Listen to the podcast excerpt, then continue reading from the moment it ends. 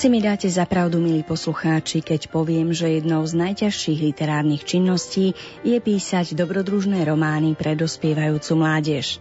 Napriek tomu sú ľudia, pre ktorých je táto práca veľkou záľubou. A dokonca existuje jeden človek, ktorý sa písaniu historických románov pre mladých venuje napriek tomu, že kedysi vyštudoval matematiku a mohlo by sa nám zdať, že svety logiky a fantázie nemôžu mať veľa spoločného. Český spisovateľ Oldřich Selucký, ktorý je naším dnešným hostom, nás presvedčí o tom, že to nie je pravda. Pri počúvaní literárnej kaviarne vás vítajú a príjemné sobotné popoludnie želajú hudobná redaktorka Diana Rauchová, technik Matúš Brila a od mikrofónu Danka Jacečková.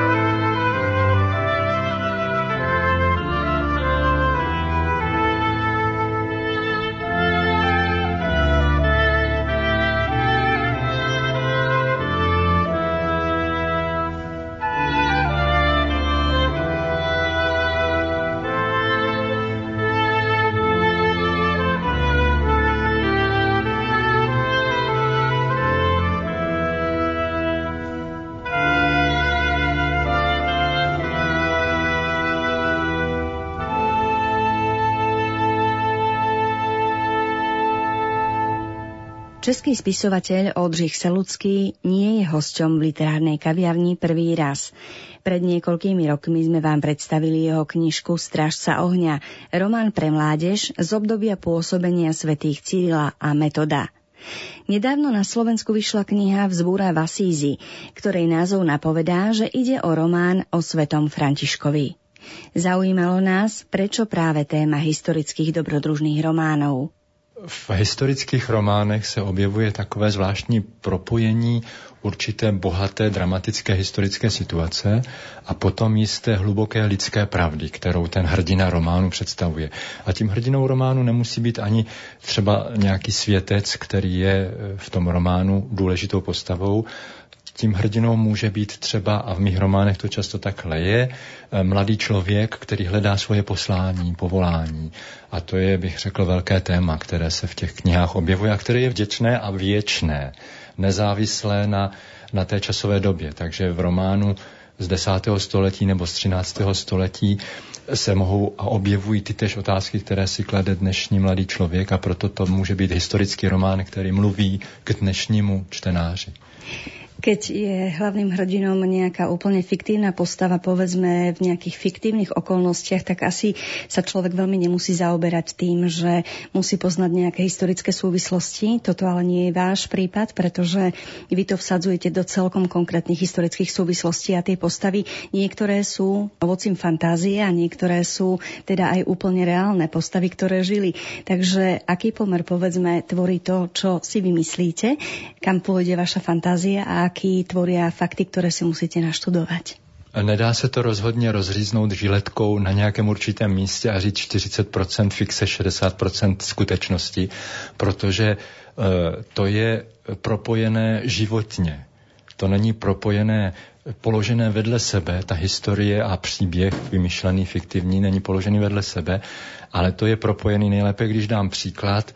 Já můžu popisovat například situaci, kdy v knize Vzbura v Asízi třeba eh, je situace ve městě, kdy František, budoucí svatý František, vede průvod mladých a zpívá a tančí v historických knihách si najdete, že svatý František byl členem té zlaté asijské mládeže a že byl tak úspěšným členem, že ostatní jeho šarmu podléhali, ale to je všechno kdežto autor románu musí vytvořit živou scénu, ve které ten František skutečně mluví, skutečně zpívá a tančí.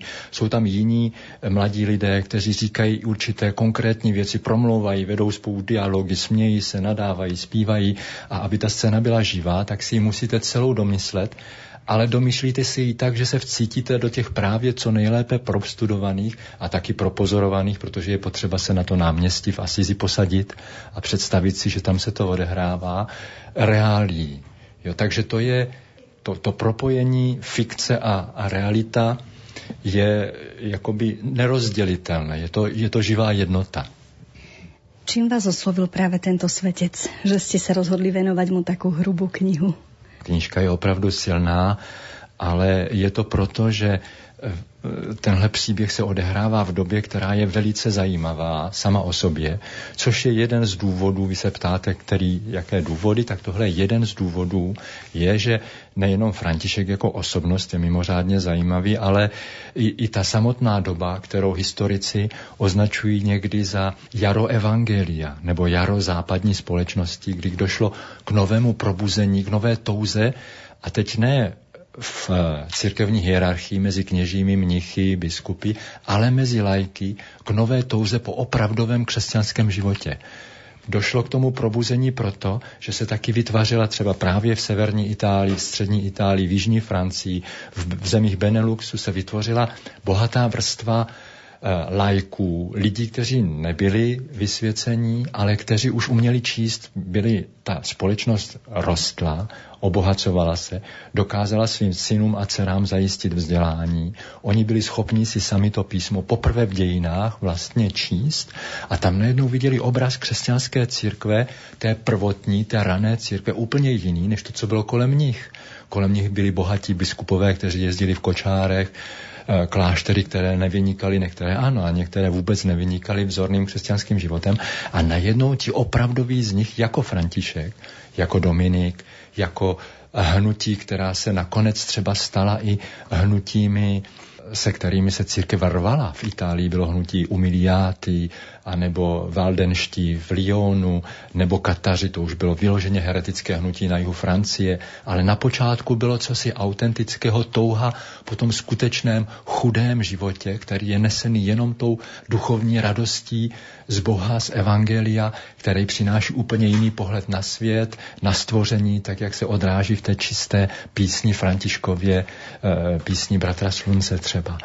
Čili to je obrovsky zajímavá doba, vlastně zrození dá se říct i první zrození laické spirituality. A ten František je tak inspirující, že se na něj dnes odvolávají nejenom řády eh, františkánů, klarisek, ale odvolávají se na něj taky ekologové, kteří ho udělali svým patronem a mnozí jiní. To je vidět, jak hodně facet, hodně těch stránek ta jeho osobnost má. To je symbolika, že práve na jeho sviatok nahrávame tento náš rozhovor.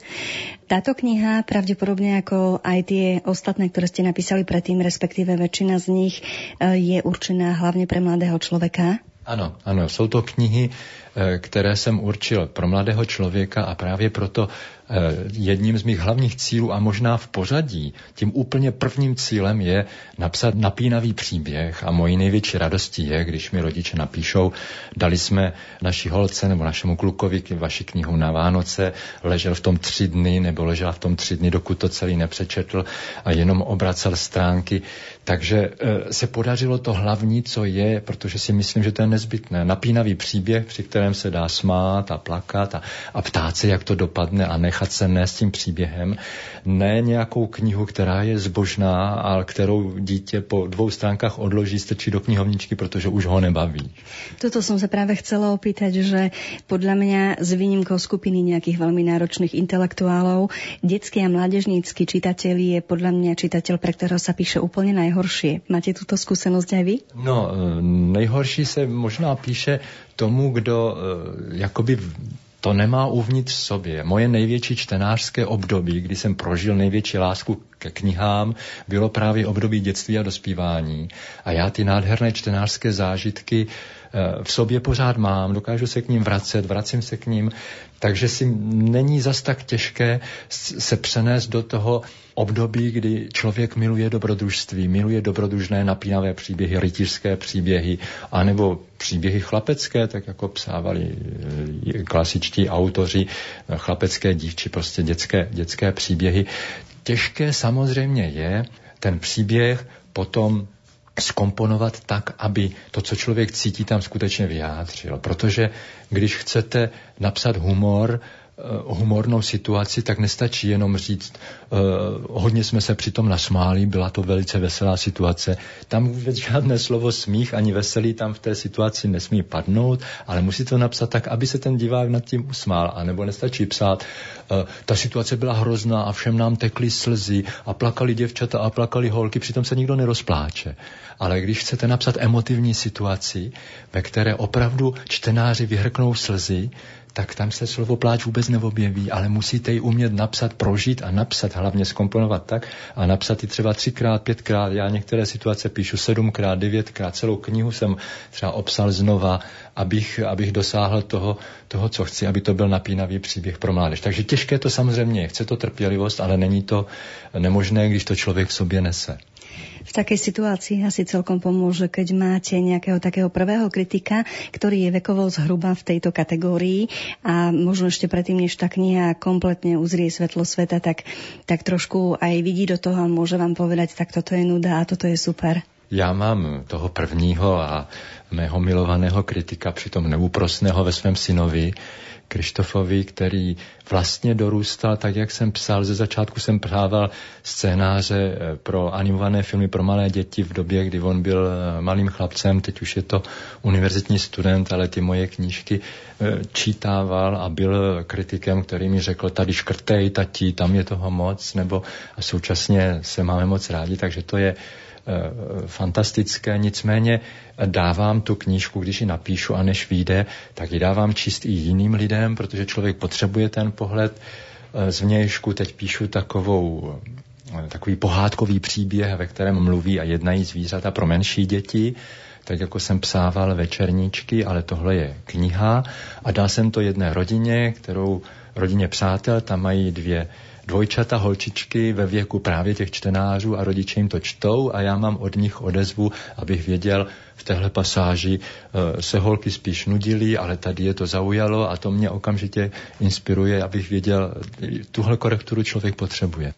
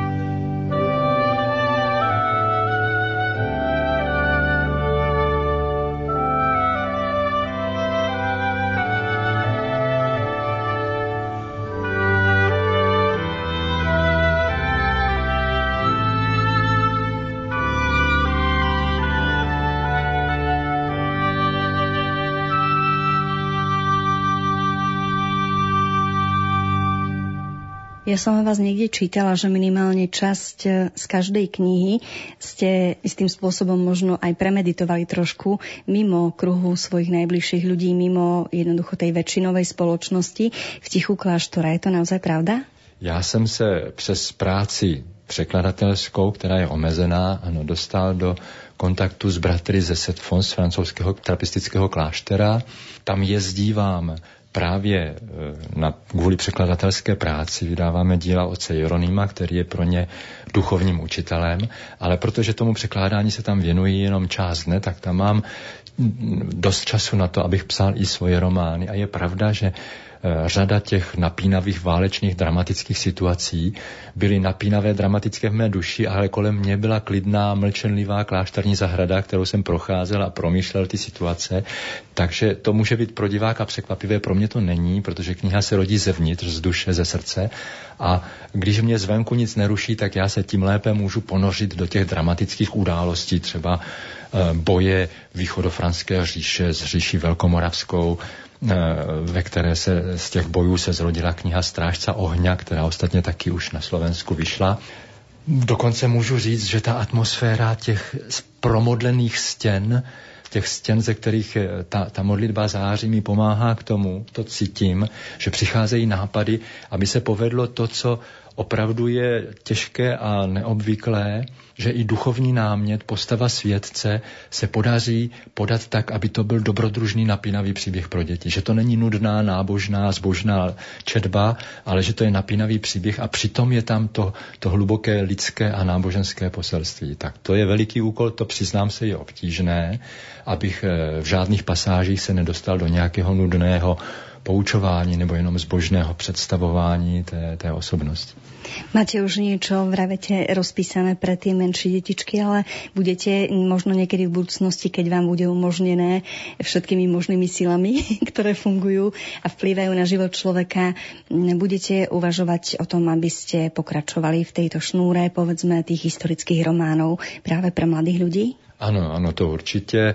E, těch e, možností je víc, dokonce už teď za to bych určitě měl vzdávat díky nebesům, že ani sám nemusím vymýšlet, protože se na mě obracejí se žádostí. Jednak nakladatelství už mě žádalo o jedno téma a také bratři trapisté, jejichž velkým patronem a patronem všech cisterciáckých mniků, protože trapisté jsou odvětvím cisterciáků, je svatý Bernard.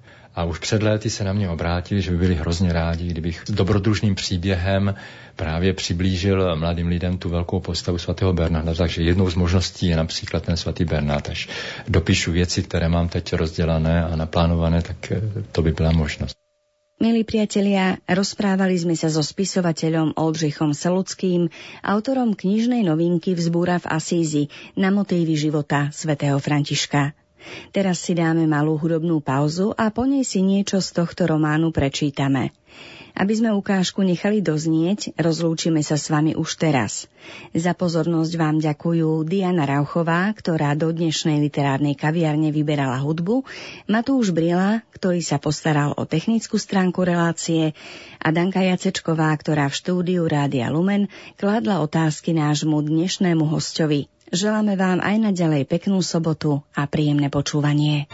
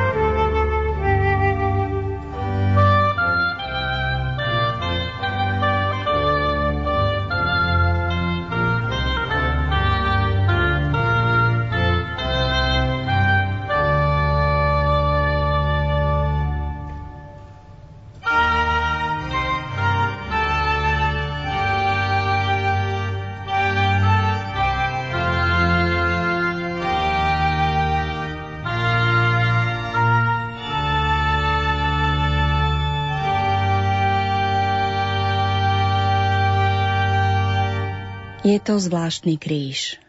Má dve priečné ramená, hore kratšie, pod ním dlhšie.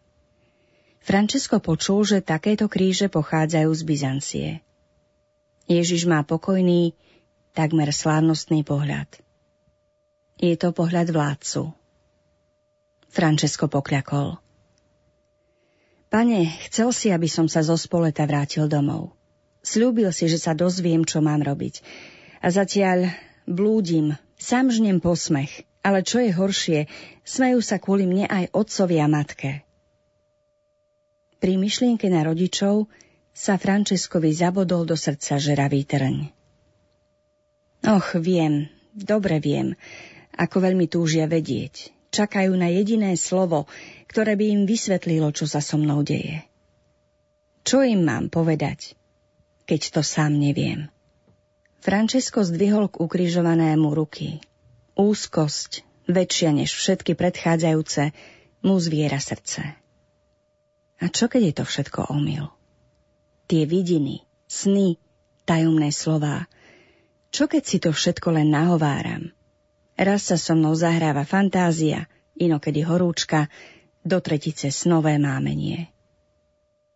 Nezahráva Francesco. Tie pery, namaľované na drevenej doske kríža, sa pohli? Var je to možné? Mladý muž si zúfalo trie spánky, čelo, zarýva nechty do kože. Vie, čo urobiť. Vytiahne nôž z pošvy na opasku a poreže sa. Nerob to, Francesco. Stačí, keď budeš počúvať. Vary robím niečo iné? Vary túžim po niečom inom, ako počuť, aká je moja úloha? Nechcem slúžiť malým pánom a ich nespravodlivým vojnám. Tvojim rytierom chcem byť. Aká je moja služba? Pozri, Francesco, na môj dom. Nevidíš, že sa rozpadáva? Tvoj dom, pane? Mladý muž blúdi zrakom po stenách, z ktorých sa vydrobili kamene. Otáča sa. Nad vchodom do kostola je na miesto stropu veľká diera. Na poli zhnité brvná žalujú proti modrému nebu. Takých domov, pane, sú desiatky, stovky. Môj dom je len jeden, Francesco. Jeden dom, jedna viera. Církev? Franceskovi sa pred očami vynára mesto Rím, ktoré raz navštívil. Pred chrámom svätého Petra, hlavným stanoviskom všetkých kresťanov, sa viedli rovnaké reči ako v Asízi na trhovisku. S jediným rozdielom. Klebetné jazyky púšťali svoje jedovaté sliny nie na odevy počestných mešťanov, ale na zlatom a drahokamami žiariace rúcha rímskych prelátov, biskupov, kardinálov. Vraj si si kúpil štyri kone, najlepší chov. Počul si o tom? Keby len kone, už má zasa ďalšiu milenku. Práve keď ho pápež vymenoval za kardinála. Ale kto je bez hriechu? To by som mu aj odpustil, keby na jeho statkoch poddaných nezodierali z kože. Môj bratranec o tom, čo si vie. Vtedy šli takéto reči Franceskovi jedným uchom dnu a druhým von. Mal svoj sen – hlave mal rytierov, nie biskupov. Ale dnes? Môj dom sa rozpadá, Francesco. Církev nie sú iba kňazi, biskupy, kardináli. Ach, Francesco až priveľmi dobre vie, koľko nenávisti, žiarlivosti, smrteľnej zloby je medzi tými, ktorí sa každú nedeľu zhromažďujú v Asijskej katedrále a s hlavou hrdo vstýčenou načúvajú evanieliu. Čím bohatší, tým viac chamtivosti. Čím mocnejší, tým viac zloby. Čím znešenejší, tým viac pýchy a pohordania. A čím honosnejší titul, tým bližšie k oltáru. Áno, práve tí, ktorí sú toho najmenej hodní, stoja v prvých radoch. Chudobní nech sa aj so svojou špinou držia vzadu – a ak je tam málo miesta, tým lepšie. Nech zostanú vonku. Aj tak nerozumejú ničomu z toho, čo sa deje a hovorí pri oltári. Toto je cirkev? Tá, ktorej na čelo sám veľký zakladateľ vpísal svoj veľký zákon, blahoslavený chudobný? Môj dom sa rozpadá, Francesco. Choď a oprav ho. Čože? Opraviť cirkev? Napraviť skazený poriadok, ktorý poškvrnil jej svetú tvár? Vrátiť do sveta plameň, ktorý zažal Ježiš Kristus? Dokázať to, že si asijskí mešťania navzájom odpustia staré krivdy? Že rímsky preláti predajú svoje zlato a drahokamy a peniaze rozdajú chudobe? To mám spraviť ja, malý nepatrný Francesco? Ukrižovaný už neodpovedá. Ak sa jeho pery predtým pohybovali, teraz sú to opäť iba linky, nakreslené farbou na drevenej doske. Keď syn kupca Bernardoneho stúpa po chodníku medzi olivovými sadmi späť k Asízi, pozoruje ho nechápavý pohľad starého kňaza. Vyvolili si ho vraj za kráľa mládeže. Za to, že im platil piatiku a nočné hýrenie. Čo mohol robiť tak dlho v mojom kostole?